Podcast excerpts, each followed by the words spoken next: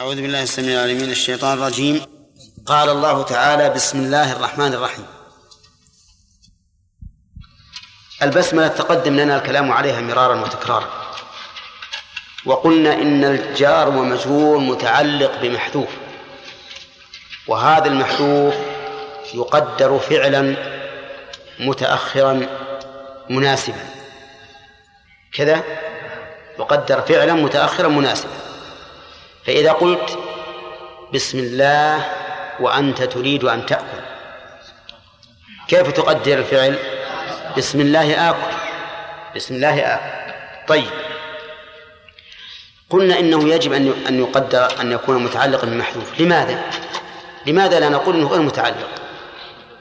لأن الجار مجرور لا بد له من متعلق يتعلق به لا بد للجار من التعلق بفعل أو معناه نحو مرتقي. طيب لأن الجار المجرور معمول هو بمنزلة المفعول به فلا بد له من من عامل. طيب لماذا قدرناه فعلا؟ متأخرا لفائدتين. الفائدة الأولى التبرك بتقديم اسم الله عز وجل والفائدة الثانية الحصر.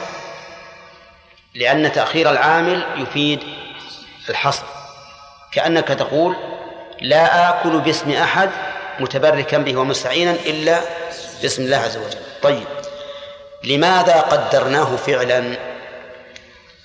لأن الأصل في العمل الأفعال وهذه يعرفها أهل النحو. الأصل في العمل الأفعال ولذلك لا تعمل الأسماء إلا بشروط. اسم الفاعل يعمل عمل الفعل بشروط. المصدر يعمل عمل الفعل بشروط. اسم المفعول يعمل عمل الفعل بشروط. الفاعل الفعل يعمل بشروط. ها؟ لا. لأنه هو الأصل في العمل. فلهذا نقدره فعلا. لماذا قدرناه خاصا؟ لأنه أدل على المقصود. أدل على المقصود. ممكن أن نقدر بسم الله أبتدئ. لكن تبتدئ إيش؟ ها؟ ما ندري. تبتدي أكل تبتدي شرب تبتدي وضوء تبتدي عمل ما ندري. إذا قلت بسم الله آكل وعينت الفعل صار أدل على المقصود. ولهذا قال الرسول عليه الصلاة والسلام من لم يذبح فليذبح بسم الله. أو قال على اسم الله. فخص الفعل. إذا إن نقول الجواب المشروع متعلق بالمحذوف كمل. متأخر. فعل مناسب للمقام. طيب. أما الله فهو علم على ذات الله سبحانه وتعالى على الذات المقدسة لا يكون إلا له وهو أصل الأسماء ولهذا تأتي الأسماء تابعة له. بسم الله. الرحمن الرحيم. تأتي تابعة له. الرحمن ذو الرحمة الواسعة. ولهذا جاء على صفة على وزن فعلان الذي يدل على الامتلاء والسعة. الرحيم الموصل للرحمة من يشاء من عباده. ولهذا جاءت على وزن فعيل الدال على وقوع الفعل. فهنا رحمة هي صفته هذه دل عليها الرحمن. ورحمة هي فعله أي إيصال الرحمة إلى المرحوم دل عليها الرحيم طيب. الرحمن والرحيم اسمان من أسماء الله. يدلان على الذات وعلى صفة الرحمة وعلى الأثر أو الحكم. الدال عليه ذلك المعنى. ولا لا؟ طيب. إذن اجتمع في هذين الاسمين كل ما يجب أن يتعلق بالإيمان بسم الله لأن الإيمان بسم الله لابد أن يكون أن تؤمن بالاسم. مش بعد؟ والصفة والأثر الذي هو الحكم المترتب على هذا. فنقول الله رحمن, رحمن ذو رحمة يرحم. كلها موجودة في القرآن. فالرحمن كما ترون. ذو الرحمة وربك الغني ذو الرحمة. يرحم يعذب من يشاء ويرحم من يشاء. طيب. الرحمن اسم دال على الرحمة وهي رحمة حقيقية دل عليها السمع والعقل. دل عليها السمع والعقل. ما أدري كلام لغة عربي ولا غير عربي. عربي. دل عليها السمع والعقل. وش معنى السمع؟ النصوص كتاب والسنة العقل النظر والاعتبار. دلالة السمع على رحمة الله كثيرة ما تحصى. دلالة النظر أن نقول كم في الخ... في العالم من رحمة كم في العالم من نعمة كم في العالم من نعمة. وش الجواب؟ ها؟ لا تحصى. وإن تعدوا نعمة الله لا تحصوها. كذا؟ لا تحصى بأنواعها وأجناسها فضلا عن أفرادها هذه هذه النعم وش تدل عليه؟ تدل على أن المنعم راحم تدل على أن المنعم راحم ولولا الرحمة ما حصلت النعمة وكم في العالم من اندفاع نقمة أليس كذلك؟ بماذا؟ من آثار الرحمة لولا الرحمة ما اندفعت النقمة. ومن عجب أن قوما يدعون العقل يقولون إن الرحمة لا يدل عليها العقل بل العقل يدل على خلافها. أعوذ بالله. ليش؟ قال لأن الرحمة انعطاف انعطاف ولين وخضوع ورقة. وهذا لا يليق بالله عز وجل. شوف الشيطان. لا يليق. صحيح لا يليق؟ نقول الرحمة بهذا المعنى منه رحمته رحمة المخلوق. لكن رحمة الخالق ليست كرحمة المخلوق. ثم إننا نمنع أن تكون الرحمة كما كما زعمتم حتى في المخلوق. يجي ملك يأتي ملك تام السلطان. لا يخشى أحد إلا الله ويرحم هذا الفقير. هل نقول رحمة هذه تنافي ما عنده من السلطان والعظمة اللائقة به؟ أبدا. ما تنافي ولا يقال هذا والله هذا هذا ملك مهين. إنه يرحم الفقراء ويرحم الضعفاء لا. بل يعد هذا من من كماله. يعد من كماله. ثم نقول لهم العقل دل عليه. العقل دل عليه نمنع قولكم من العقل لا يدل. ونقول إن العقل دل عليه لو تسأل عام في السوق بعد أن نزل المطر في الليل وخرج الناس يمشون في المطر وانقع المطر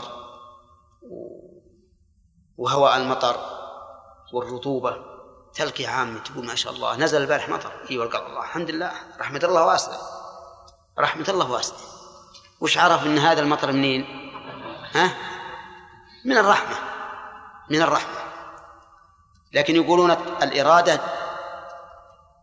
ثبتت بالعقل إرادة الله ثبتت بالعقل. طيب بماذا؟ قالوا ثبتت بالتخصيص. إنه خص هذا جعل هذا سماء وجعل هذه أرض وهذه بقرة وهذه شاة وهذه بعير وهذا حمار إلى آخره. الذي خصص هذا من هذا هو الإرادة. اذا فيه إرادة لله دل عليها التخصيص. اسأل طالب علم. ما هو عامي قل كيف تستدل بالعقل على الإرادة؟ على إرادة الله. وش بيقول لك؟ ما يستطيع. ربما يستطيع يقول أستدل على إرادة الله. هل كون هذا كله بإرادة الله؟ لكن ما يقول إن التخصيص ولا يدل على الإرادة. كذا ولا لا؟ ومع ذلك الرحمة ما دل عليها العقل عندهم والإرادة دل عليها العقل. ونحن نقول إن الإرادة والرحمة كلاهما أو كلتاهما دل عليها العقل ولا شك في هذا. طيب البسملة ذكرنا فيما سبق. إي دقيقة البسملة ذكرنا فيما سبق أنها آية من القرآن لا شك. مستقلة لا تابعة لا للتي قبلها ولا للتي بعدها. مستقلة. لكن يؤتى بها لابتداء السورة يؤتى بها لابتداء السورة كل سورة تبتدأ بالبسملة إلا واحدة من السور وهي براءة فإنه لم يثبت عند الصحابة أن الرسول صلى الله عليه وسلم ابتدأها بالبسملة. ولذلك جعلوا فاصلا بينها وبين الأنفال ولم يجعلوا بسملة لأنهم ترددوا هل هي من بقية الأنفال أو هي مستقلة. فقالوا نجعل الفاصل ولا نجعل البسملة. إنما البسملة آية مستقلة يبتدأ بها تبتدأ بها كل سورة حتى الفاتحة وهي أول السور تبتدأ بها. وهل هي من السورة؟ قلنا لا. وعلى هذا فما يوجد في المصحف الآن المرقم في الفاتحة خاصة فيها رقم واحد. على أنها أول آية من الفاتحة هو قول مرجوح والراجح أنها ليست آية من الفاتحة. وقد مر علينا بيان رجحان هذا القول. نعم.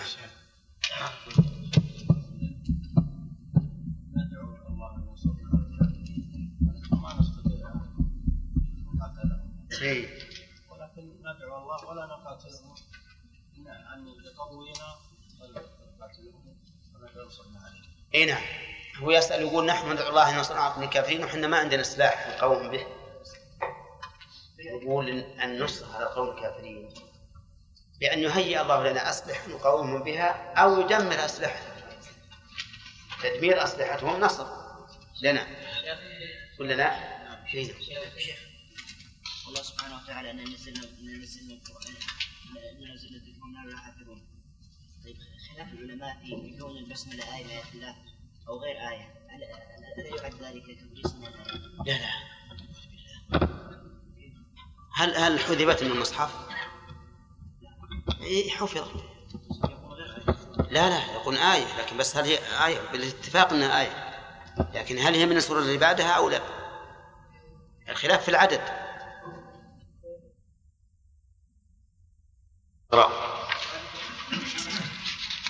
أعوذ بالله من الشيطان الرجيم. بسم الله الرحمن الرحيم. ألف لام ميم. الله لا إله إلا هو الحي القيوم. نزل عليك الكتاب بالحق مصدقا لما بين يديه وأنزل التوراة والإنجيل. من قبل هدى لا أصبر من قبل تبع اللي قبل.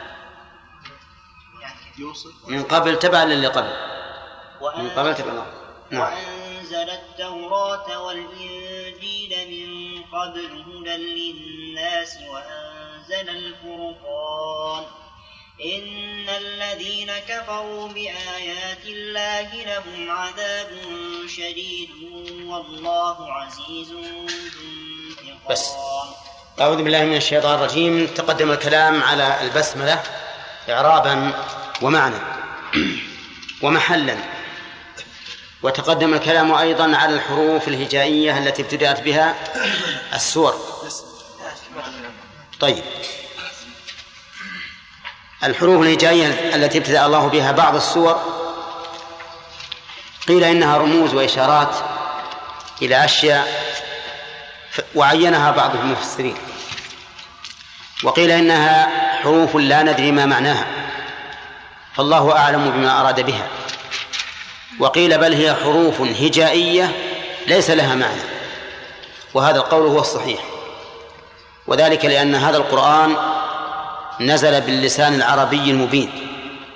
واللسان العربي لا يعطي هذه الحروف الهجائية معنى. وإذا كان لا يعطيها معنى فبمقتضى نزوله به أن لا يكون لها معنى. لكن قال بعض حذاق العلماء إن لها مغزى أي هذه الحروف لها مغزى وهو أن هذا القرآن الذي أعجز فصحاء البلاغة العرب العرباء إنما كان بالحروف التي هم يعرفونها ويركبون كلامهم منها ومع ذلك أعجزهم يعني لو جاء بلسان غير عربي لقالوا نعجز عنه لكن جاء باللسان العربي الذي يكونون كلامهم بالحروف التي كان بها هذا القرآن. قال ولهذا لا تكاد تجد سورة مبدوءة بهذه الحروف الهجائية إلا وبعدها ذكر القرآن. وهذا ما قاله الزمخشري وشيخ الإسلام ابن تيمية وجماعة من أهل العلم. وقول الله لا إله إلا هو الحي القيوم. هذه جملة مكونة من مبتدأ وخبر. فالله مبتدأ وجملة لا إله إلا هو خبر مبتدأ. لكن هذه الجملة جملة أيضا. لكنها تسمى عند النحويين جملة صغرى. لأن الخبر إذا وقع جملة فهو جملة صغرى والكبرى مجموع المبتدأ والخبر. وقول الحي القيوم خبران آخران. الحي خبر لله ثاني والقيوم خبر ثالث. فقول الله علم على الذات المقدسة علم على الرب عز وجل وأصله الإله بمعنى المألوه وحذفت الهمزة تخفيفا كما حذفت الهمزة من خير وشر في قول في مثل قول الرسول صلى الله عليه وسلم خير صفوف النساء خير صفوف الرجال أولها وشرها آخرها أي أخيرها وأشرها. وكما حذفت الهمزة أيضا من الناس وأصلها أناس. الله علم على الذات المقدسة وهو أعلم أعلم المعارف على الإطلاق. هو أعلم المعارف على الإطلاق. نعم. ومعناه المعبود حبا وتعظيما. فهو فعال بمعنى مفعول وما أكثر ما يأتي فعال بمعنى مفعول. كغراس بمعنى مغروس وبناء بمعنى مبني. وقوله لا إله إلا هو أي لا لا معبود حق إلا هو. فإله اسم لا النافي للجنس. وخبرها محذوف تقديره حق. وهناك آلهة باطلة ولكنها آلهة وضعت عليها الأسماء بدون حق. كما قال الله تعالى ما تعبدون من دونه إلا أسماء سميتموها. وقال تعالى أفرأيتم اللات والعزى ومناة الثالثة الأخرى ألكم الذكر وله الأنثى تلك إذا قسمة ضيزى إن هي إلا أسماء سميتموها. أنتم وآباؤكم ما أنزل الله بهم من سلطان. طيب وبهذا التقدير للخبر في لا إله إلا هو يزول الإشكال وهو أنه كيف ينفى الإله في مثل هذه الجملة ويثبت في مثل قوله فما أغنت عنهم آلهتهم التي يدعون من دون الله من شيء. والجمع أن تلك الآلهة إيش؟ باطل. وأما الإله في لا إله إلا الله أو لا إله إلا هو فهو إله حق. ذلك بأن الله هو الحق وأنا مدعون من دونه هو الباطل. وقوله هو هذا ضمير وليس اسما. هذا ضمير وليس اسما. بدليل قوله فاعلم أنه لا إله إلا الله واستغفر لذنبك. هذا علم ولا ضمير؟ علم. وبدليل قوله وما أرسلنا من قبلك من رسول إلا نوحي إليه أنه لا إله إلا أنا فاعبدون وأنا هنا ضمير. فعلى هذا نقول أنا وهو في قوله لا إله لا في قوله لا إله إلا أنا وقوله لا إله إلا هو كلاهما ضمير رفع منفصل. كلاهما ضمير رفع منفصل. فكما أن الذاكر لا يقول لا إله إلا أنا أو كما أن الذاكر لا يجعل أنا اسما لله فلا يجوز أن يجعل هو اسما لله. وبهذا نعرف بطلان ذكر الصوفية الذين يذكرون الله بلفظ هو هو ويرون أن هذا الذكر أفضل الأذكار. نعم. وهو ذكر باطل. وقوله الحي ال هنا للاستغراق أي الكامل الحياة. وحياة الله عز وجل كاملة في وجودها وكاملة في زمنها. فهو حي لا أول له ولا نهاية له. حياته لم تسبق بعدم ولا يلحقها زوال. هي أيضا كاملة حال وجودها حال وجودها. لا لا يدخلها نقص بوجه من الوجوه فهو كامل في سمعه وعلمه وقدرته وجميع صفاته. إذا رأينا الآدمي بل إذا رأينا غير الله عز وجل وجدنا أنه ناقص في حياته زمنا ووجودا. فحياته مسبوقة بماذا؟ بعدم. ملحوقة بزوال وفناء. هي أيضا ناقصة في وجودها. هل هو كامل السمع؟ الحي ليس كامل السمع.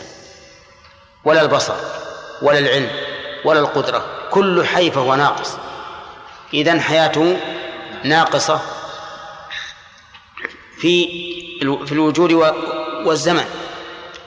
ففي الزمن مسبوقة بعدم وملحوقة بزوال وفي الوجود ناقصة في جميع الصفات.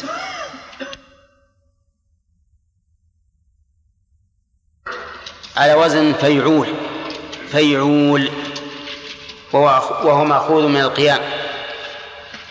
ومعناه القائم بنفسه القائم على غيره. القائم بنفسه فلا يحتاج إلى أحد. والقائم على غيره فكل أحد محتاج إليه. كل أحد محتاج إليه. وفي الجمع بين الاسمين الكريمين الحي القيوم في الجمع بينهما استغراق لجميع ما يوصف الله به لجميع الكمالات. ففي الحي كمال الصفات وفي القيوم كمال الأفعال. وفيهما جميعا كمال الذات. الحي كمال الصفات القيوم كمال الأفعال وباجتماعها كمال الذات. فهو كامل الصفات والأفعال والذات. و ثم قال نزل عليك الكتاب تحب أن نستمر ولا ناخذ إعراب؟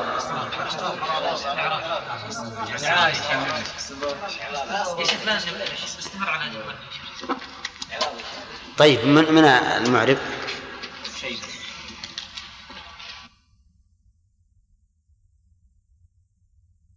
ما في أحد سمع أعوذ بالله من الشيطان الرجيم. بسم الله الرحمن الرحيم. ألف لام ميم. الله لا إله إلا هو الحي القيوم. نزل عليك الكتاب بالحق مصدقا لما بين يديه وأنزل التوراة والإنجيل من قبل هدى للناس وأنزل الفرقان. إن الذين كفروا بآيات الله لهم عذاب شديد. والله عزيز ذو انتقام. إن الله لا يخفى عليه شيء في الأرض ولا في السماء. أعوذ بالله من الشيطان الرجيم. سبق لنا تفسير قوله تعالى ألف لام ميم الله لا إله إلا هو الحي القيوم. وبينا أن القول الراجح في ألف لام ميم وأخواتها.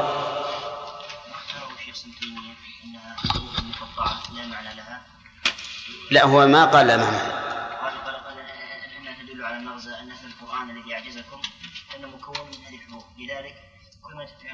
بعدها شيء من القرآن من ذكره أو تعظيمه طيب.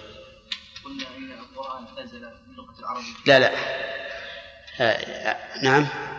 قلنا أن لا معنى لها بذاتها تركيبها ولكن؟ ولكن لها مغزى. لها مغزى. طيب. ما هو الدليل يا بندر على أنه ليس لها معنى في ذاتها؟ طيب. الدليل انها إنها دائما يعقبها ذكر لا القران الدليل على أنه ليس لها معنى. أي أن القرآن بلسان عربي مبين. نعم. وهذه الحروف بلسان عربي مبين ليس لها معنى. صح. الدليل أن القرآن نزل باللسان العربي المبين وهذه الحروف ليس لها معنى في اللغة العربية في ذاتها. إذن ليس لها معنى. طيب ما الدليل على أن لها مغزى يا عبد الرحمن؟ يعني ان هذه يعني ما أنه يعقب يعقبها شو اسمه القرآن. ذكر القرآن والتحدث عنه. ثاني شيء يعني ان هذه الحروف التي أنتم تعرفونها ويعني تتحدثون بها. يعني القرآن الكريم مركب منها. كان منها أحسن من كلمة مركب. كان منها. كان منها. نعم. طيب. قوله لا إله إلا هو ما معناها؟ لا معبود بحق لا معبود حق إلا الله. طيب. لماذا لا نقول إن النفي مسلط على ما بعد إلا؟ يعني لا إله إلا الله ما يوجد إله إلا الله. يوجد آلهة ولكنها باطلة لكن أحسنت. يعني يحصرها بحق. نعم نقول لا يمكن أن ننفي الألوهية مطلقا لأن غير الله قد يسمى إلها. طيب يلا فهد ما هو الدليل على إطلاق الإله على غير الله قوله تعالى من دون الله؟ نعم. ولا تجعل مع الله. إلها آخر. فما أغنت عنهم آلهتهم التي يدعون من دون الله من شيء. طيب. الحي القيوم ذكرنا أنهما يشتملان على اسم الله الأعظم. فلماذا أحمد؟ أحمد. لأن لأن من- من- لها لها معنى معنى الزمني بأنه الله لم يسبقه العدم. لا لا لا. عبد الله؟ لأنهما اسمان يتضمنان الصفات الفعلية والذاتية صح. الكمال الذاتي والفعل. ففي الحي الكمال الذاتي والقيوم الكمال الفعلي. نعم. لذلك كان متضمنين لجميع الكمال الذاتي والفعلي طيب. الحي تفسيره يا عادل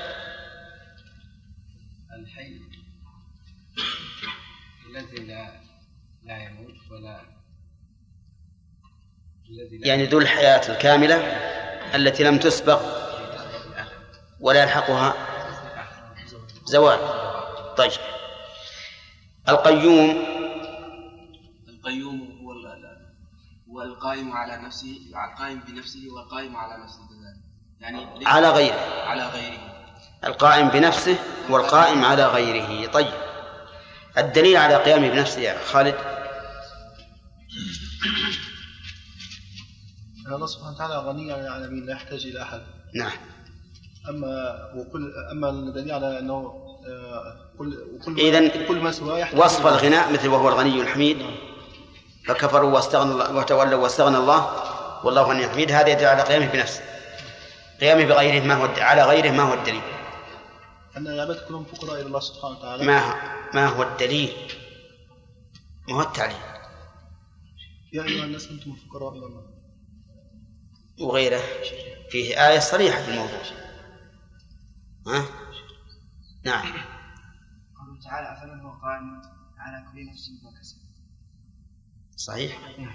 أفمن هو قائم على كل نفس بما كسب يعني كمن لا كمن لا يقوم بنفسه. طيب. تصريف القيوم في اللغة العربية. عليا تصريف القيوم في اللغة العربية كيف هو؟ على وزن فيعول وما ت... وماذا تدل عليه هذه الصيغة؟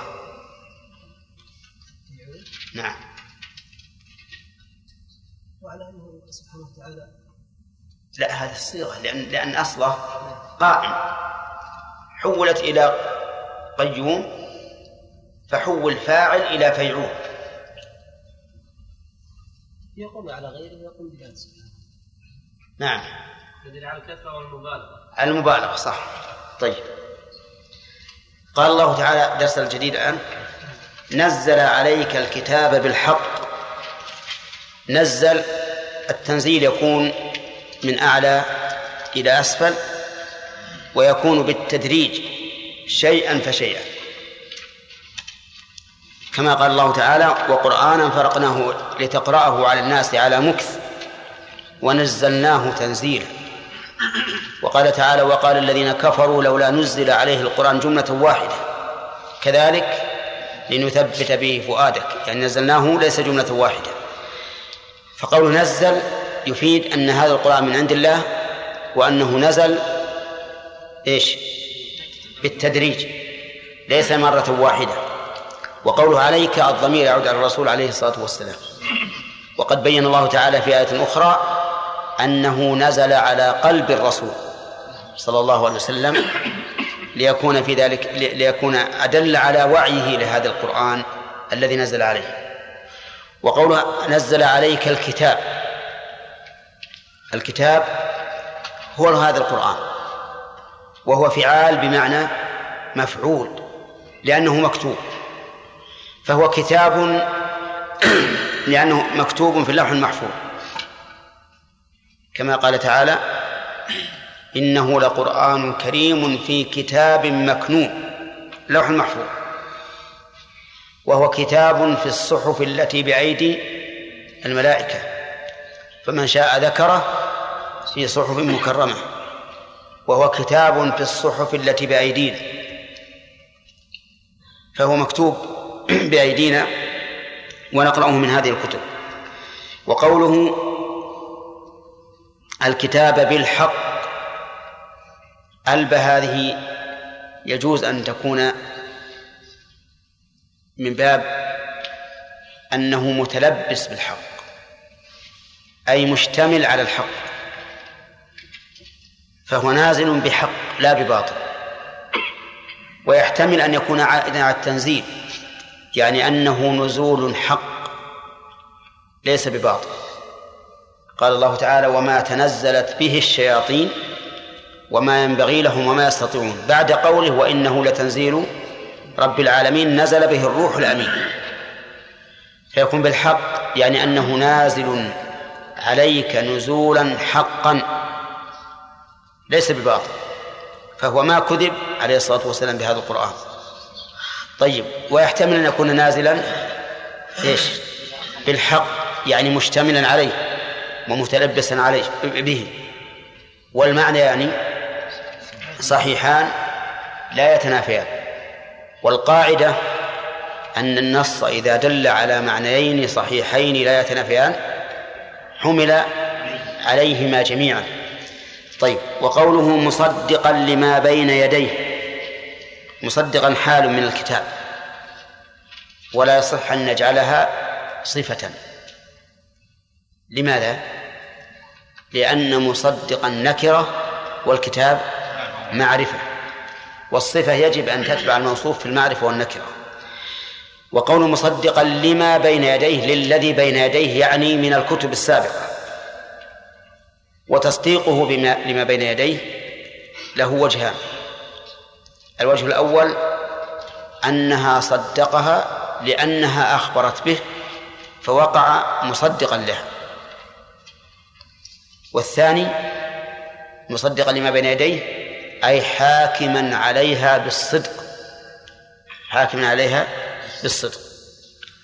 فهو مصدق لما سبق من الكتب بالوجهين المذكورين لأن الكتب أخبرت به فوقع وإذا وقع صار تصديقا لها. ثانيا الوجه الثاني أنه حكم بأنها صدق من عند الله عز وجل. فيكون هذا التصديق لما بين يديه يشمل الوجهين جميعا. فالقرآن شاهد بأن التوراة حق والإنجيل حق وأن داو وأن الزبور حق وأن صحف إبراهيم حق وأن الله أنزل على كل رسول كتابا. كذلك مصدق للكتب التي أخبرت به. فإن الكتب السابقة أخبرت بهذا القرآن أنه سينزل ووصفت النبي صلى الله عليه وسلم الذي ينزل عليه بأوصافه التي كانوا يعرفونه بها كما يعرفون أبناءهم. وقول لما بين يديه أي لما سبقه أي لما سبقه لأن الذي بين يديك سابق عليك. أليك ذلك؟ نعم لأنه أمامك. فهو متقدم عليك و وأنزل التوراة والإنجيل. شوف قال نزل عليك الكتاب وأنزل التوراة. اختلف التعبير. واختلاف التعبير يدل على اختلاف المعنى.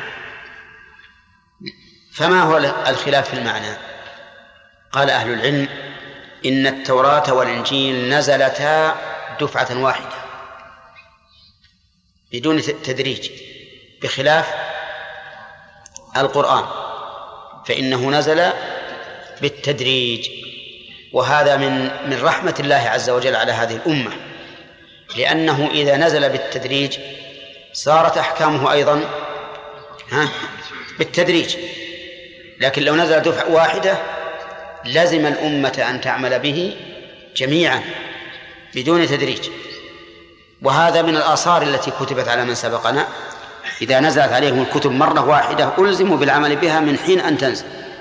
فيما ألفوه وفيما لم يألفوه بخلاف القرآن الكريم.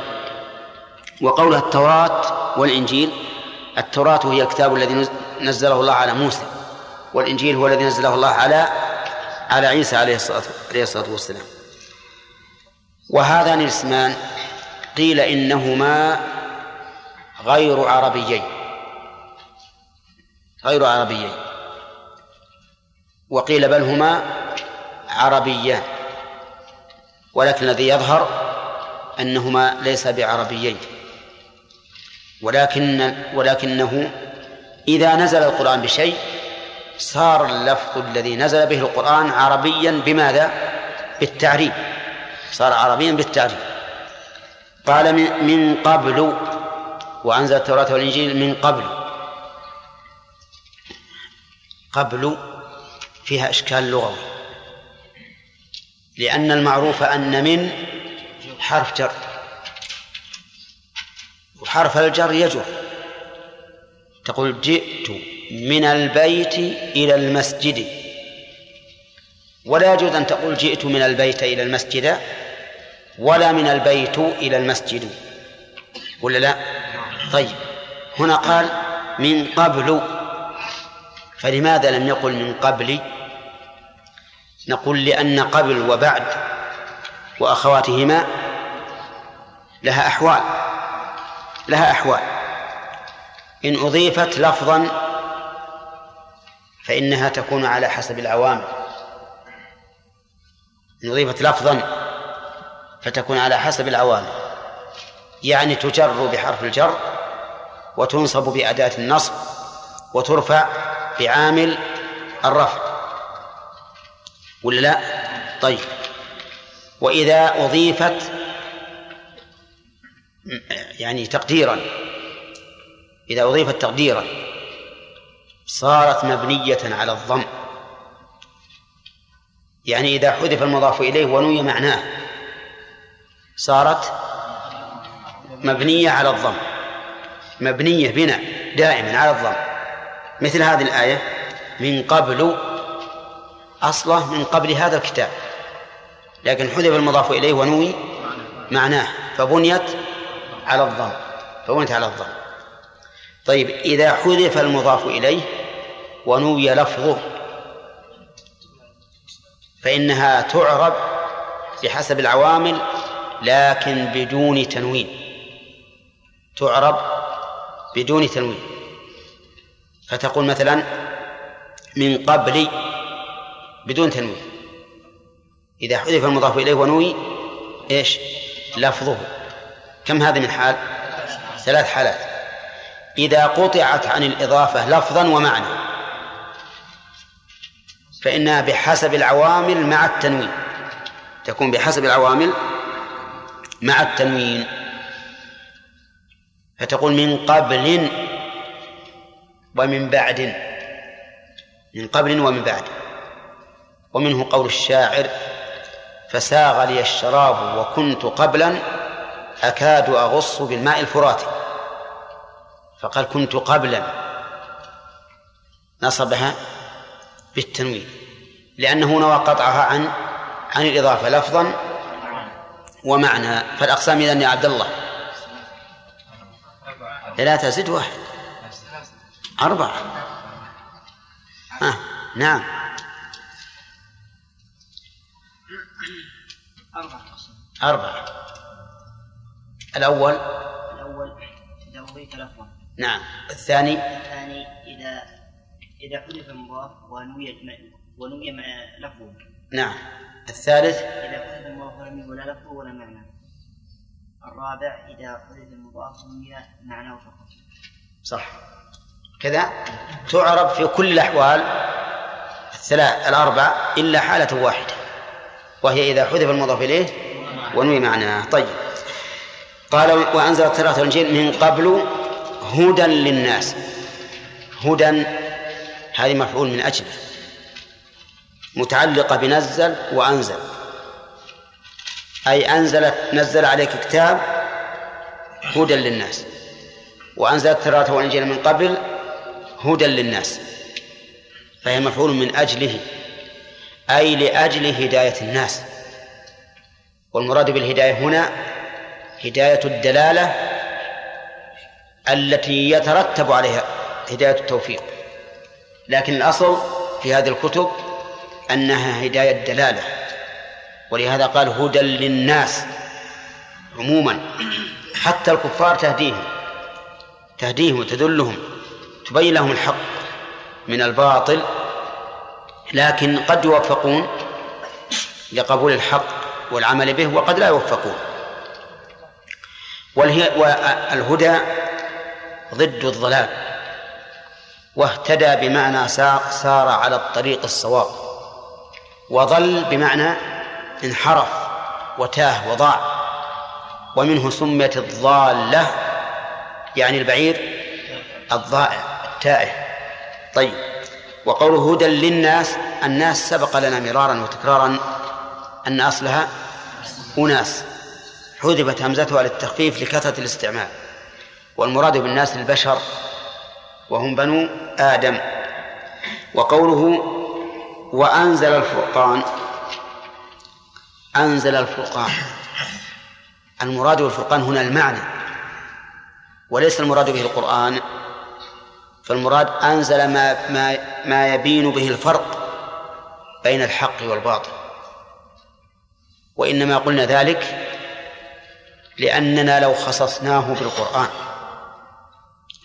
لكان في ذلك تكرار مع قوله نزل عليك كتاب وكان فيه فصل لكون التوراة والإنجيل فرقانا مع أن التوراة والإنجيل فرقان.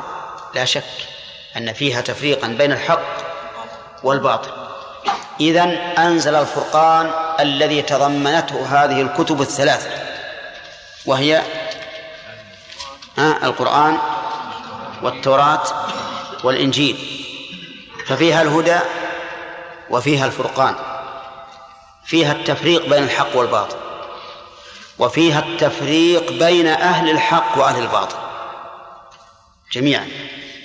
ففيها تفريق بين العام العامل والمعمول بين الحق في ذاته قل هذا حق وهذا باطل وبين أهل الحق وأهل الباطل. طيب فيها تفريق بين النافع والضار؟ نعم. فيها تفريق بين النافع والضار. فيها تفريق بين الأنفع والنافع. نعم. فيها تفريق بين الأضر والضار. لأن كلمة الفرقان كلمة واسعة. تحصل تشمل كل ما به الفرق. كل ما به الفرق من جميع الوجوه. ولما ذكر الله سبحانه وتعالى منته على عباده بإنزال هذه الكتب العظيمة قال إن الذين كفروا بآيات الله. يعني بعد هذا بعد إنزال هذه الكتب الواضحة الهادية المفرقة انقسم الناس إلى قسمين. قسم آمن وقسم كفر. فذكر الله حكم الكافر وبذكر حكم الكافر يتبين حكم المؤمن أو يتبين حكم المؤمن. قال إن الذين كفروا بآيات الله لهم عذاب شديد. هذه الجملة مكونة من مبتدأ وخبر وجملة كبرى وجملة صغرى. ولا لا؟ مبتدأ وخبر وجملة صغرى وجملة كبرى. يلا إيش مهم؟ وين المبتدأ والخبر؟ طيب وفيه أيضا. من مبتدأ وخبر منسوخ ومبتدأ وخبر غير منسوخ. وجملة صغرى وجملة كبرى. يلا. إن حرف توكيد ونصب. أين الخبر المنسوخ؟ خبر منصوب أن- إي نعم. المبتدأ والخبر المنسوخ. بآيات الله بآيات. لا. أصبر يا أخي. يعني منسوخ يعني محذوف ها؟ لا منسوخ يعني دخل عليه ناسخ والنواسخ ثلاثة. أي حرف ناسخ. إن وكان وظن. عذاب شديد لا. نعم يا فيصل. شيخ جملة لهم عذاب شديد؟ هي جملة شيء خبر إن جملة ناسخة منسوخة. إن إن الذين كفروا لهم عذاب شديد. لهم عذاب شديد هذا إيش؟ جملة منسوخة ولا غير منسوخة؟ يعني أجزاؤها. أجزاؤها منسوخ ولا غير منسوخ؟ غير منسوخ. غير منسوخ. طيب زين. هذه الجملة الاسمية غير المنسوخة. طيب عبد الرحمن الذين وجملة لهم عذاب شديد؟ هذه جملة منسوخة. أحسنت. طيب. أما الإعراب فنقول إن حرف توكيد ونصب خطأ؟ ليش؟ نقول إن حرف توكيد ينصب المبتدأ ويرفع الخبر طيب. والذين اسمها مبني على الفتح في محل نصب وكفروا فعل وفاعل لا محل له من إعراب لأنه صلة الموصول. وبآيات الله جار ومجرور ومضاف إليه. متعلق بإيش؟ بكفر. ولهم عذاب لهم عذاب شديد لهم خبر مقدم وعذاب مبتدا مؤخر وشديد صفة له والجملة في محل رفع خبر إن. طيب. يقول عز وجل إن الذين كفروا بآيات الله. كفروا يقال إن أصل الكفر من الستر. من الستر. ويطلق على الجحد لأن الجاحد ساتر. فجحدوا كفروا بآيات الله أي جحدوا بها وأنكروها. وقلنا إن الكفر من الستر لأن منه الكفر. تعرفون الكفر؟ الكفر وعاء الطلع طلع النخل. أتعرفون طلع النخل؟ نعم. فيه الغلاف يسمى كفرة وفي اللغة العامية يسمى كافور. نعم. هذا تجدونه يستر الطلع فالكافر في الحقيقة ساتر أي جاحد للحق مخف له. وقول كفروا بآيات الله. الآيات جمع آية وهي العلامات الدالة على الله عز وجل. على وجوده وعلى كماله الذاتي وكماله الفعلي. وهي أي الآيات؟ نوعان. آيات كونية ومنها السماوات والأرض والشمس والقمر والنجوم والجبال والشجر والدواب والإنسان. طيب واختلاف اللغات واختلاف الألوان والنوم واليقظة وأشياء كثيرة. هذه آيات كونية. آيات شرعية وهي الوحي المنزل على الرسل. وهي الوحي المنزل على الرسل. فإذا قيل ما وجه ذلك؟ قلنا أما الآيات الكونية فوجه كونها آية أنه لا يستطيع أحد أن يفعل مثل فعل الله عز وجل. أبدا. قال الله تعالى إن الذين تدعون من دون الله كل الذين تدعون من دون الله لن يخلقوا ذبابا ولو اجتمعوا له. ولو اجتمعوا لا يخلقون ذبابا. وهل يخلقون جملا؟ ها؟ لا من باب أول. فهم لا يخلقون ذبابا ولا جملا ولا بعوضا ولا غير ذلك. لا يستطيعون أن يخلقوا هذا أبدا. هل يستطيع أحد أن يذهب بالنهار إذا جاء إذا إذا جاء؟ ها؟ هل يستطيع أحد أن يأتي بالليل إذا جاء النهار؟ أبدا. إلا الله عز وجل. إذن فهذه الآيات الكونية من إيش؟ من آيات الله عز وجل لأنه لا يستطيع أحد أن يأتي بمثلها. الآيات الشرعية هي أيضا من آيات الله ووجه ذلك أنه لا يستطيع أحد أن يأتي بمثل شرع الله في هداية الخلق وأصلاحه أبدا. لو اجتمع جميع مفكر العالم العالم ليأتوا بدستور يصلح الخلق كما يصلحه ما جاء في الوحي ما استطاعوا إلى ذلك سبيلا. قل لئن اجتمعت الإنس والجن على أن يأتوا بمثل هذا القرآن لا يأتون بمثله ولو كان بعضهم لبعض ظهيرا. لكن يا إخواني الآيات الكونية قد يعقلها كثير من الناس لأنها آيات محسوسة مشهودة. حتى الكافر تقول له تستطيع تخلق الذباب؟ يقول ما أستطيع. أما الآيات الشرعية فليس كل أحد يدركها. ليس كل أحد يدركها. قال الله تعالى كلا إن كتاب الفجار لفي سجين وما أدراك ما سجين. كتاب مرقوم ويل يومئذ للمكذبين الذين يكذبون بيوم الدين وما يكذب به إلا كل معتد أثيم إذا تتلى عليه آياتنا. قال أساطير الأولين. لا يتبين له أنها آيات والعياذ بالله. لماذا؟ قال الله تعالى مكذبا لقوله كلا بل ران على قلوبهم ما كانوا يكسبون. فالإنسان إذا اجتمعت الذنوب على قلبه نسأل الله أن يطهرنا وإياكم منها. إذا اجتمعت القلوب على قلب الذنوب على قلبه صار لا يرى الحق حقا ولا الباطل باطلا. عمي والعياذ بالله. يتلى عليه القرآن فيقول هذه أساطير الأولين. ليس ليس كلام رب العالمين. ولهذا نقول الآيات الشرعية هي اللي فيها الامتحان والابتلاء. ومن ثم لم ينكر أحد الربوبية ربوبية الله.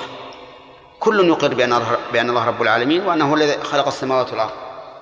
لكن الآيات الشرعية أنكرت ولا لا؟ نعم. قريش إذا سئلوا من خلق السماوات والأرض قالوا الله. لكن قالوا في القرآن إنه كهانة والشعر وسحر وما أشبه ذلك. المهم أن قوله إن الذين كفروا بآيات الله يشمل الآيات الكونية والشرعية. وبينا وجه كون كل منها آية. طيب يقول لهم عذاب شديد. عذاب شديد والعذاب هنا بمعنى العقوبة. والشديد القوي يعني عقوبة قوية والعياذ بالله. وقد ذكر الله تعالى في القرآن وذكر نبي الله صلى الله عليه وسلم في السنة أصنافا وأنواعا من هذا العذاب. تقشعر منه الجلود وتوجل منه القلوب. قال الله تبارك وتعالى إنا أعتدنا للظالمين نارا أحاط بهم سرادقها. وإن يستغيثوا يغاثوا بماء كالمهل يشوي الوجوه. إن يستغيثوا ولا, ولا يستغيثون إلا لشدة الحر والظمأ. إذا استغيثوا يؤتون بماء. يشوي الوجوه إذا أقبلوا إليه إذا أقبلوا به إلى أفواههم ليشربوه شوى وجوههم والعياذ بالله. قال الله تعالى بئس الشراب. وقال الله سبحانه وتعالى إن شجرة الزقوم هذا شرابهم إن شجرة الزقوم طعام الأثيم كالمهل يغلي في البطون كغلي الحميم. هذا طعامهم لباسهم سرابيلهم من قطران طيب. مقرهم وهواؤهم يغشاهم العذاب من فوقهم ومن تحت أرجلهم. كلما نضجت جلود- جلودهم بدلناهم جلودا غيرها ليذوقوا العذاب. إن الله كان عزيزا حكيما. والسنة مملوءة. بذكر أصناف العقاب الذي يعاقب به هؤلاء فهو عذاب شديد لأهله الصراخ والعويل وهم يصطرخون فيها ربنا أخرجنا نعمل صالحا غير الذي كنا نعمل. فيقال لهم توبيخا أولم نعمركم ما يتذكر فيه من تذكر وجاءكم النذير؟ فذوقوا. فما للظالمين من نصير. هذه يا أخواني حقائق. حقائق نحن إن شاء الله تعالى في الإيمان بها كأنها مشاهدة عندنا بل أعظم. ولهذا قال لهم عذاب شديد. والله عزيز ذو انتقام. عزيز من العزة وهي ثلاثة أصناف عزة القدر وعزة القهر وعزة الامتناع. عزة القدر بمعنى أن الله تعالى ذو قدر شريف عظيم. كما قال النبي عليه الصلاة والسلام السيد الله. السيد الله. هذه عزة القدر. عزة القهر أنه قاهر لكل شيء لا يغلب بل هو الغالب. قال الله تعالى وهو القاهر فوق عباده وقال الشاعر الجاهلي أين المفر والإله الطالب والأشرم المغلوب؟ ليس الغالب فالله سبحانه وتعالى غالب على كل شيء. عزة الامتناع أي أنه عز وجل يمتنع أن أن يناله سوء أو نقص. ومن هذا ال- المعنى قولهم هذه أرض عزاز أي صلبة قوية ما تؤثر فيها المعاول. ونحن نقول في في لغتنا عزا عزا يعني شديدة صلبة. إذا فمعنى عزيز أي ذو العزة. والعزة كم قسما؟ ثلاثة أقسام عزة القدر وعزة القهر وعزة الامتناع. ولهذا الذي يفسر العزيز بالغالب فقط نقول إن تفسيره قاصر تفسيره قاصر بل هو يشمل المعاني المعاني الثلاثة. وقوله ذو انتقام أي صاحب صاحب انتقام. والانتقام أخذ المجرم بإجرامه. أخذ المجرم بإجرامه. تقول انتقمت من زيد يعني أخذت بحقي منه. فأخذ المجرم بإجرامه يسمى انتقاما. كما قال الله تعالى إنا من المجرمين منتقمون. وهنا قال ذو انتقام ولم يقل ذو الانتقام. وفي الرحمة قال وربك الغفور ذو, رح ذو الرحمة ولم يقل ذو رحمة. وإن كان قال في آية أخرى وإن ربك لذو مغفرة للناس على ظلمهم. لأن الانتقام الانتقام ليس من أوصاف الله المطلقة وليس من أسماء الله المنتقم. ليس من أسماء الله المنتقم وليس من أوصاف الله المطلقة الانتقام. بل الانتقام لا يوصف الله به نعم المنتقم لا يوصف الله به إلا مقيدا. فيقال المنتقم من المجرمين. كما قال تعالى إن من المجرمين منتقمون. أما ذو انتقام فهي لا تعطي الانتقام المطلق لأن انتقام نكرة فلا تعطي المعنى على الإطلاق. يعني له انتقام. انتقام ممن مقيد ولا مطلق؟ مقيد. انتقام من المجرمين. انتبه. وبهذا نعرف أن أن الأسماء المسرودة في في الحديث الذي رواه الترمذي لا تصح عن النبي صلى الله عليه وسلم. لأنه ذكر فيها من أسماء الله المنتقم. وهذا لا يصح. وحذف من أسماء الله ما ثبتت به الأحاديث فلم يذكر فيها مثل الشافي والرب الرب أيضا حذف منها. فالمهم أن أن الله قال ذو انتقام ولم يقل ذو الانتقام ولم يصف نفسه بالمنتقم إلا مقيدا.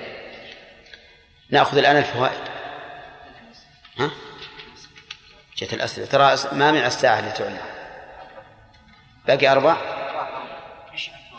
راح أربع منين؟ عشان ما بقي إلا واحد دقيقة واحدة. طيب اسأل. قوله ما بين يديه ما يشمل ما, ما يتقدم يعني الذي أمامه والذي خلفه. يعني إذا أخبر القرآن بخبر ثم وقع هذا الخبر يكون القرآن مصدقا لهذا الخبر. الآن هناك بس المراد بما يديه من الكتاب كما قال تعالى في سورة المائدة وأنزلنا عليك الكتاب بالحق مصدقا لما بين يديه من الكتاب.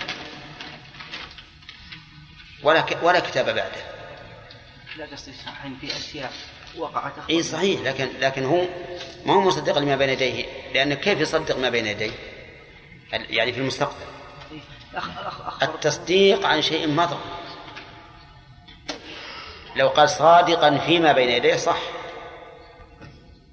أن يخبر بصدق لما يستقبل. إيه. فآية المائدة تقيد هذا وأيضا المعنى ما يستقيم. نعم.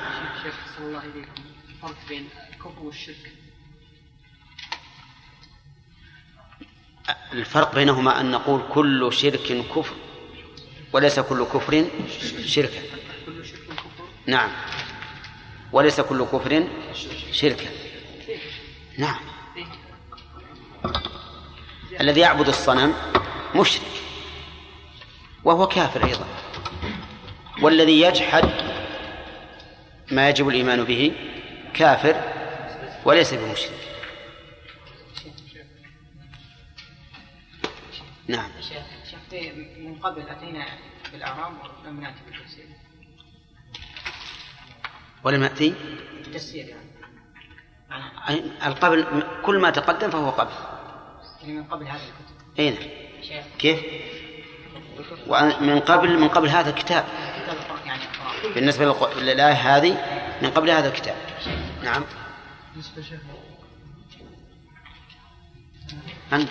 بالنسبة ذكرنا في اسم موسى وعيسى لأنهما اسمان أعجميان نعم.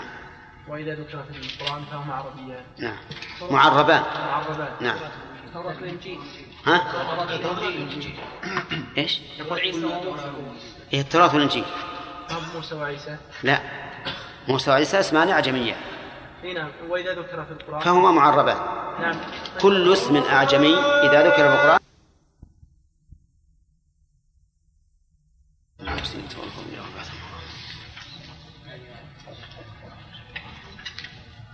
إبراهيم القرعاوي ترى بيك بعد الصلاة. إن شاء الله. شيخ ما أكمل السؤال. هذا وش ما في إشكال. لكن ما ذكره أهل الأصول في بحث هل في القرآن لفظ غير عربية نعم. مثل ذلك في استبرق وغيره من هناك يعني في الأصل فهو معرب وليس أصله عربيا. لأنك لو تقول أنه عجمي حتى بعد نزول القرآن به ما صار القرآن بلسان عربي. لكن هل يضره يعني وجود كلمة وهل يضر أن نقول أن العرب لما عربوها ونطقوا بها وأجروها على ألسنتهم صارت عربية بالتعريب؟ من الشيطان الرجيم. إن الله لا يخفى وما عندنا أحد اليوم. هذا مستحس ما جاء. إيه. لا هذا مهوب إن الله لا يخفى عليه شيء في الأرض ولا في السماء. هو الذي يصوركم في الأرحام كيف يشاء. لا إله إلا هو العزيز الحكيم. هو الذي أنزل عليك الكتاب منه آيات محكمات هن أم الكتاب. هن أم الكتاب وأخر متشابهات. فأما الذين في قلوبهم زيغ فيتبعون ما تشابه منه فيتبعون ما تشابه منه ابتغاء الفتنة وابتغاء تأويله. وما يعلم تأويله إلا الله والراسخون في العلم يقولون آمنا به. كل من عند ربنا وما يذكر إلا أولو الألباب. بس. أعوذ بالله من الشيطان الرجيم. الظاهر أننا لم نناقش ولم نأخذ فوائد. طيب. قال الله تبارك وتعالى نزل عليك الكتاب بالحق مصدقا لما بين يديه وأنزل. لماذا قال في القرآن نزل وفي التوراة والإنجيل أنزل؟ لأن القرآن قلنا بأن القرآن ما نزل ما نزل نزل بالتدريج. نعم. ما نزل جملة واحدة. نعم. لذلك قال في القرآن نزل وقال في الإنجيل أنزل لأن والتوراة. والتوراة لأن الإنجيل والتو- والتوراة نزلتا جملة جملة واحدة. أحسنت. طيب. قوله بالحق محمد ها معنى معنى بالحق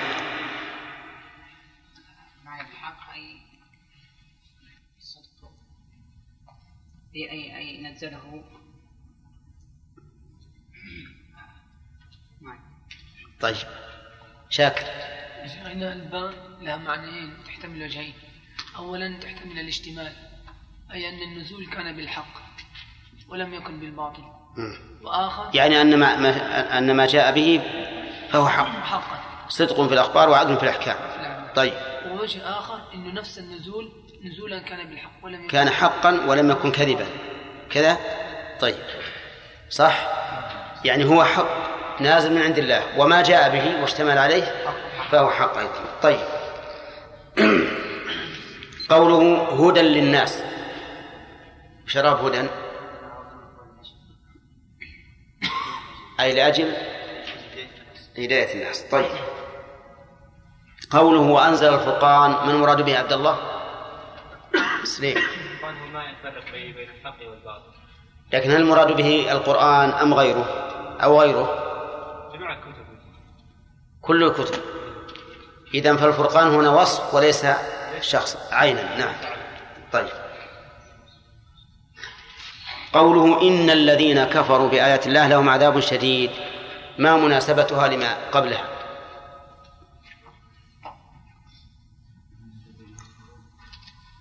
نعم هو انما ذكر الفرقان والفرقان يعني يميز بين أن القرآن فرقان يميز بين الباطل والحق وبين الكفر والإيمان. ذكر ثم فصل الذين كفروا والذين آمنوا. يعني لما ذكر أن هذه الكتب هدى وفرقان ذكر انقسام الناس إلى كفر وإيمان. فذكر حكم الكافرين. طيب. قوله هو الله عزيز ذو انتقام. العزيز غانم. عزيز الغالب فقط. عزة القدر العزيز ذو العزة. العزة. طيب. والعزة؟ عزة القهر نعم. القدر وعزة الامتنان نعم. طيب. معنى عزة القدر؟ خليل. قدرة؟ لا لا. أقول ما معنى القدر؟ عزة القدر. يعني ذو قدر عظيم. والقدر يعني الشرف والسؤدد وما أشبه ذلك. عزة القهر يا شيبة. إنه سبحانه وتعالى قاهر هو القاهر فوق عباده. قاهر لا يغلب بل هو الغالب. نعم. طيب. الثالث عزة الامتناع. يوسف أنه يمتنع عليه كل وصف لا يليق بالجلال. أنه يمتنع عليه كل عيب ونقص. كل كل عيب ونقص. طيب. قوله ذو انتقام معناها أحمد؟ يعني ما الدرس لا ما حضرت درس أجل معذور نعم. خالد؟ أي صاحب انتقام أي صاحب انتقام هل هذا يدل على أن الانتقام لله وصف مطلق؟ لا. آه. وإنما مقيد. أن أنه ذو انتقام في محله. ولهذا جاءت نكرة. قال ذو انتقام انتقام ممن؟ من المجرمين. أحسنت. نرجع الآن إلى الفوائد. من من الأول الفوائد. طيب. من فوائد الآيات الكريمة السابقة أولا إثبات ألوهية الله عز وجل لقوله الله والثاني انفراده بهذه الألوهية في قوله لا إله إلا هو. ومن فوائد الآية إثبات اسمين من أسماء الله الحي القيوم وقد ورد أنهما اسم, اسم الله الأعظم لاشتمالهما على كمال الذات والصفات والأفعال. كذا؟ طيب. ومن فوائد الآية إثبات حياته وقيوميته. من أين تؤخذ فهد؟ بس هذه الحي القيوم. ونحن قلنا إثبات حياته وقيوميته. ها. كل اسم فإنه متضمن للصفة. كذا؟ وقد يتضمن أمرا زائدا وهو الحكم الذي يسمى الأثر. أليس كذلك؟ طيب. من فوائد الآية الكريمة أن كل شيء مفتقر إلى الله وأن الله غني عما سواه. لأن وجه ذلك لأن كمال حياته يستلزم غناه عن كل أحد. وكمال قيوميته يستلزم افتقار كل شيء إليه وهو كذلك. قال الله تعالى ومن آياته أن تقوم السماء والأرض بأمره. وقال تعالى أفمن هو قائم على كل نفس بما كسبت. أما الآية التي بعدها فمن فوائدها إثبات أن علو الله لقوله نزل وأنزل والنزول لا يكون إلا من أعلى طيب ومن فوائدها أن القرآن الكريم منزل لقوله نزل عليك. وهل كونه منزلا يستلزم أن لا يكون مخلوقا؟ لا. مجرد كونه منزلا لا يستلزم أن يكون أن لا يكون مخلوقا. لأن الله قد ينزل المخلوق. نز ونزلنا من السماء ماء مباركا. والماء مخلوق. أنزل من السماء ماء والماء مخلوق. لكن بالنظر لكون القرآن كلاما يستلزم أن لا يكون مخلوقا لأن الكلام صفة المتكلم. وصفة الخالق غير مخلوقة إذن فيؤخذ أن القرآن مخلوق لكونه نزل من عند الله وهو أن القرآن نعم يؤخذ كون القرآن غير مخلوق أنه نزل من عند الله وهو كلام. والكلام صفة المتكلم وصفة والصفة تابعة للموصوف. واضح؟ ومن فوائد الآية الكريمة فضل رسول الله صلى الله عليه وسلم وميزته لقوله عليك الكتاب بالحق. ولكن قد يرد علينا أن الله سبحانه وتعالى قد يضيف الإنزال إلى الناس. كما قال تعالى في سورة آل عمران قل آمنا بالله وما أنزل علينا وما أنزل على إبراهيم. وفي آية البقرة قولوا آمنا بالله وما أنزل إلينا وما أنزل إلى إبراهيم. فالجواب نقول أن نقول هو أنزل إلى الرسول مباشرة وإلينا بواسطة. بواسطة الرسول صلى الله عليه وسلم هو الذي بلغه إلينا. ومعلوم أن الأصل أشرف من من الفرع. ومن فوائد الآية الكريمة أن هذا الكتاب الذي أنزله الله على محمد صلى الله عليه وسلم مشتمل على الحق. لقوله بالحق فقد جاء بالحق ونزل به. قال الله تعالى وبالحق أنزلناه وبالحق نزل. فما نوع الحق الذي نزل به القرآن؟ نقول ما في القرآن إما أخبار وإما أحكام. فالحق في الأخبار الصدق والحق في الأحكام العدل كما قال الله تعالى وتمت كلمة ربك صدقا وعدلا. نعم إذن نقول القرآن كل ما فيه من الأخبار فهو صدق وكل ما فيه من الأحكام فهو عدل. هل يشمل ذلك أن هذه الأخبار وهذه الأحكام نافعة مصلحة للخلق؟ الجواب نعم. قال الله تعالى نحن نقص عليك أحسن القصص بما أوحينا إليك هذا القرآن. وقال لقد كان في قصصهم عبرة لأولي الألباب. فكل ما فيه من الخبر فهو نافع وكل ما فيه من حكم فهو أيضا نافع متضمن للمصالح ودفع المفاسد. ومن فوائد الآية الكريمة أن القرآن نفسه حق. من أين يؤخذ؟ من قوله بالحق. يعني أنه نزل نزولا بحق.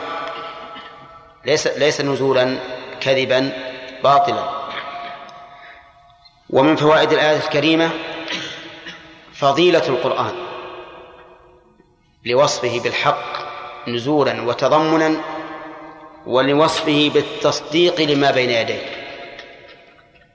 أنه مصدق لما بين يديه من كل الكتب لقوله مصدقا لما بين يديه. ومن فوائد الآية الكريمة الإشارة إلى أن هذا القرآن قد أخبرت عنه الكتب السابقة الكتب السابقة.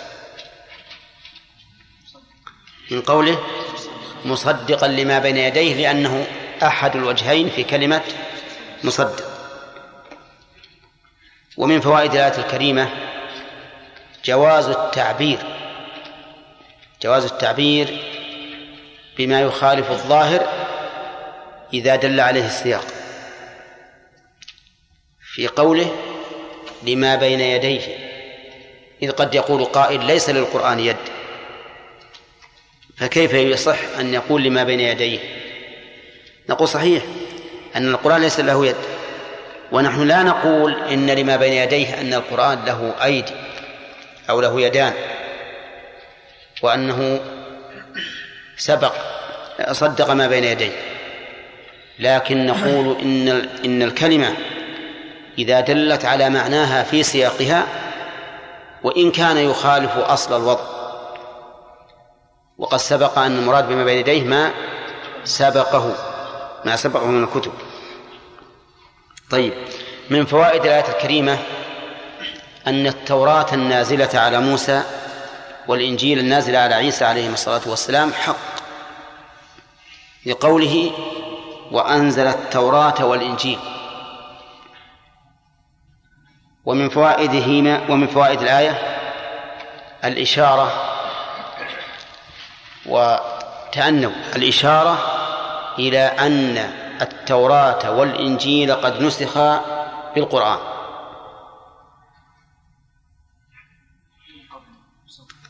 ها؟ هل يمكن أن نقول من قبل تشير إلى أن هذين الكتابين قد مضى عهدهما وانقضى؟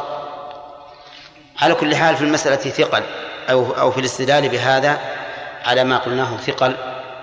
يعني أننا لا نجزم بذلك. لكن لنا دليل من غير هذه الآية وهو ما في سورة المائدة حيث قال الله تعالى مصدقا لما بين يديه من الكتاب ومهيمنا عليه. ومن فوائد الآية الكريمة رحمة الله عز وجل بعباده وعنايته بهم حيث كان ينزل الكتب على رسله هدى للناس. هدى للناس. أليس كذلك؟ نعم. ومن فوائد الآية الكريمة إثبات حكمة الحكمة لله تعالى في أحكامه الشرعية كما تثبت في أحكامه الكونية. من قوله هدى للناس. لأن ذكرنا أن هدى هذه مفعول لأجله. أي من أجل ذلك ففيها إثبات الحكمة لله وهو كذلك ومن أسماء الله تعالى الحكيم من أسماء الله الحكيم وهو, ذو الحكمة والحكمة هي إصابة الصواب وإن شئت فقل وضع الشيء في موضعه وإن شئت فقل إتقان الشيء وإحكامه. والتعبيرات كلها تنصب إلى أن فعل الله عز وجل أو إلى أن حكم الله الكوني والشرعي كله مشتمل على الحكمة. فإن قال قائل إذا أثبتت لله حكمة ووقع من أفعال الله أو من أش أو من شرع الله ما لا نعلم له حكمة أو ما نظن أن الحكمة في خلافه فما هو الجواب؟ فالجواب أننا إذا ظننا أن هذا ليس له حكمة فليس ذلك إلا لقصور فهمنا.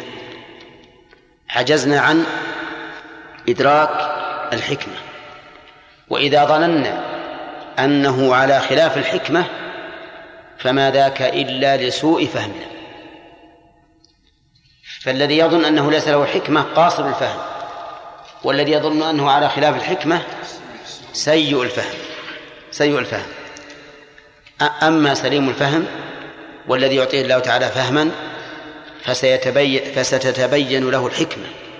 ومع ذلك لا يمكن أن ندرك كل وجوه الحكمة أبدا لأن لأن حكمة الله عز وجل لا تدرك غايتها. والإنسان بشر ناقص. وكم من أشياء أو كم من أحكام شرعية تظن أن حكمتها كذا وكذا ثم يتبين لك أن لها حكما أخرى أو ربما يتبين لك أنه ليس هذه هي الحكمة. بل الحكمة شيء آخر. إنما يجب عليك أن تؤمن بأن أن تؤمن بأنه ما من حكم لله كوني أو شرعي إلا وله حكمة. فإن قلت يلزم على قولك هذا أن تذهب مذهب المعتزلة في وجوب الصلاح أو وجوب الأصلح. يعني إذا تعارض فعلان أحدهما أصلح من الآخر. فهل يجب على الله أن يفعل الأصلح؟ إن قلت لا منعت الحكمة. وإن قلت نعم ففيه إشكال. نعم. فيقال أولا قد تظن أن هذا هو الأصلح وليس الأصلح. ولنضرب لهذا مثلا. نحن نظن أن الأصلح نزول الغيث وخصبة خصب الأرض. أليس كذلك؟ فإذا امتنع المطر وأجدبت الأرض فقد يكون هذا هو المصلحة. أليس كذلك؟ ونحن لا نفهم. إذا لا يمكن أن نقول يجب على كذا لأنه الأصلح. إذ قد يكون ما قلنا إنه الأصلح هو الأفسد. أليس هكذا؟ طيب. ثانيا إذا تحققنا أنه الأصلح. إذا تحققنا أنه الأصلح فإنه يجب بمقتضى الحكمة لا بمقتضى العقل. فنحن لا نوجب على الله بعقولنا والعقل لا يوجب على الله شيئا لأنه مخلوق ناقص فلا يوجب على الكامل الأزلي الأبدي شيئا. فإذا وجب فعل الأصلح فإنما الذي أوجبه على نفسه من؟ الله. قال الله تعالى كتب ربكم على نفسه الرحمة. كتب عليه هو الذي أوجب. وقال إنما عليك نعم. إن إن علينا للهدى. إن علينا للهدى. فأوجب على نفسه أن يهدي الناس ويدلهم كذا؟ طيب. إذن نحن نقول إذا ثبت أن هذا هو الأصلح فقد وجب على الله بمقتضى حكمته وإيجابه على نفسه لا بمقتضى عقولنا وإيجابنا عليه. وبهذا ننفك عن قول المعتزلة الذين يرون أن العقل هو الذي يوجب الشيء أو الذي يمنع الشيء أو الذي يقبح الشيء أو الذي يحسن الشيء. واضح؟ طيب. من ذلك مثلا البيان للخلق بيان الشرائع للخلق وما يجب عليهم نحو ربهم وما يجب عليهم نحو عباد الله هذا واجب على الله ولا لا؟ إيه؟ نعم واجب على الله بمقتضى الحكمة إن علينا للهدى علينا وعلى تفيد إيش؟ تفيد الوجوب طيب ومن فوائد الآية الكريمة أن القرآن أو أن هداية القرآن نوعان عامة وخاصة. فالعامة مثل هذه الآية هدى للناس. والخاصة مثل قوله هدى للمتقين. هدى للمتقين. فما هو الفرق؟ الفرق أن الهداية التي بمعنى الدلالة عامة. والهداية التي بمعنى التوفيق والاهتداء هذه خاصة خاصة بالمتقين. فالهداية التي تتضمن الاهتداء هذه للمتقين. وأما التي تتضمن البيان والإيضاح فهذه للناس عامة لقول الله تعالى رسلا مبشرين ومنذرين لئلا يكون للناس على الله حجة بعد الرسل. طيب. ومن فوائد الآية الكريمة أن الكتب كلها فرقان. تتضمن الفرق بين الحق والباطل وبين الصدق والكذب وبين المؤمن والكافر وبين الضار والنافع. كل ما يمكن أن أن يكون فيه الفرق فإن الكتب تفرقه ومن فوائد الآية الكريمة أنه يمتنع أن تجمع الكتب السماوية بين متفرقين أو أن تفرق بين متماثلين أبدا لأن الفرقان هو الذي يفرق بين شيئين مختلفين. أما شيئان لا يختلفان فلا تفريق بينهما ومن هنا يمكن أن نأخذ يعني يتفرع على هذه الفائدة إثبات القياس. لأن القياس إلحاق فرع بأصل لعلة في حكم لعلة جامعة. فهو جمع بين متماثلين. وعدم الأخذ بالقياس تفريق بين متماثلين. والكتب السماوية كلها فرقان. ومن فوائد الآية الكريمة أنه كلما اهتدى الإنسان للفروق كان أعظم اهتداء بالكتب المنزلة من الله. كذا كلما اهتدى للفروق كان أعظم اهتداء بالكتب المنزلة من السماء لأن الكتب كلها فرقان. فمثلا إذا كان الإنسان يفرق بين الشرك الأصغر والأكبر وبين النفاق الاعتقادي والعملي وبين الكفر الأكبر والأصغر وبين الأشياء الحلال والحرام كان أشد اهتداء بالكتب ممن ممن لا يفرق أليس كذلك؟ طيب ربما يؤخذ من هذا أيضا الإشارة إلى أنه ينبغي الاعتناء بمعرفة الفروق بمعرفة الفروق بين الأشياء المتشابهة. وهذا شيء